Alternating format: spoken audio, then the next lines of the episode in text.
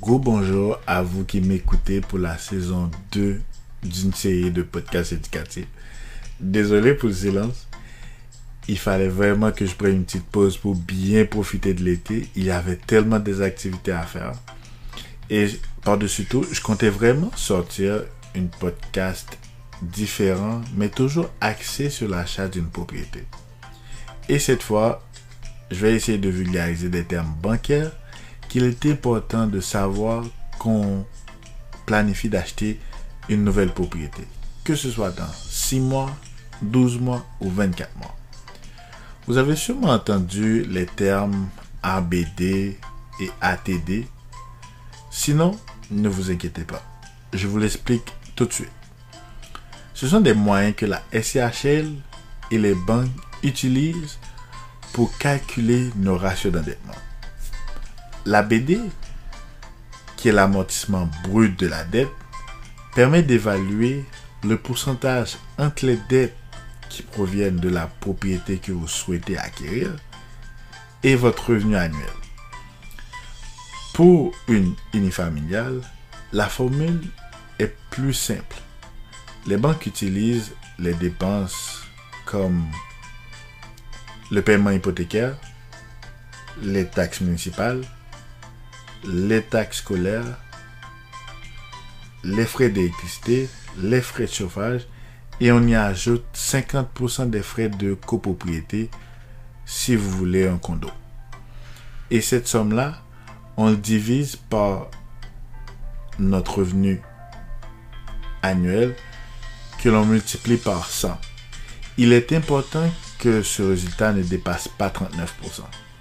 Sinon, ça voudrait dire que cette propriété-là pourrait trop vous endetter. Pour ce qui est de l'ATD, il est question là de l'amortissement total de la dette. C'est beaucoup plus détaillé car les banques utilisent toutes nos dettes. Les dettes pour les meubles et électroménagers, le remboursement mensuel des cartes de crédit, mais là ils vont prendre que 3% de la limite autorisée de ces cartes-là. Le remboursement mensuel d'une marge de crédit s'il y a lieu. Le paiement, les paiements qu'on fait pour, les, pour une voiture.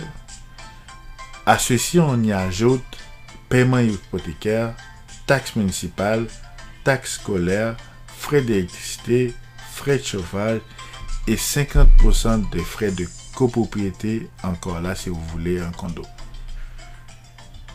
On divise tout ceci par notre revenu annuel et on multiplie par ça. Toujours important de garder en tête que ce montant-là pour l'ATD, ce résultat-là, pardon, ce résultat ne dépasse pas 42%. Important car cela voudrait dire que vous êtes trop endetté. Donc, vous pouvez d'ores et déjà effectuer ces calculs pour votre situation et vous pourriez voir les dépenses un peu superflues que vous avez et surtout les dettes qui pourraient être une tâche si vous voulez demander une prêt pour une propriété. Autre point qui est important de comprendre avant de demander un prêt pour l'achat d'une propriété, c'est son dossier de crédit.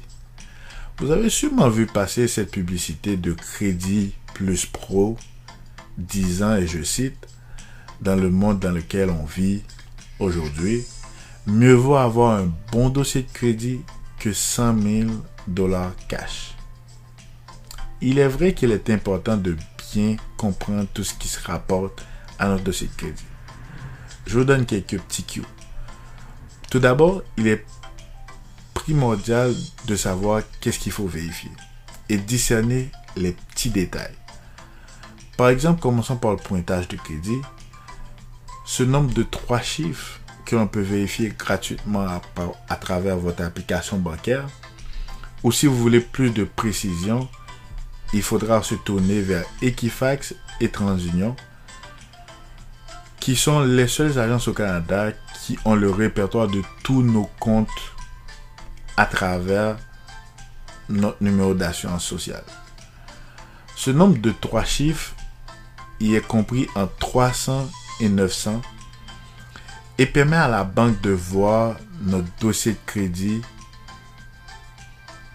Par exemple, si vous avez un nombre qui est sous la barre des 600, il est peut-être temps de faire un peu de ménage, de se discipliner financièrement ou peut-être de corriger certaines erreurs de jeunesse qu'on a peut-être oubliées. Ça arrive à tout le monde. Autant point que souvent on néglige à notre dossier de crédit et qu'il est important de vérifier car la banque le vérifie à coup sûr, il s'agit de l'état de notre compte. L'état de notre compte, c'est souvent un chiffre de le chiffre de 1 à 9 précédé d'une lettre. La réunion de ces deux éléments-là permet, à n'importe quel prêteur de voir si on paie à temps. Par exemple, si vous avez R1 à un prêt dans votre dossier, cela veut dire que vous avez un compte renouvelable et que vous payez à temps. Plus vous vous rapprochez de 9, peu importe la lettre qui est devant, je vous conseille de mieux gérer le paiement pour ces dettes-là ou prêts, par exemple. Car cela signifie que vous ne payez pas totalement à l'heure qu'on s'y attend. Donc, pour plus d'astuces, n'hésitez pas à me contacter. Vous avez mon numéro de téléphone, mon email si vous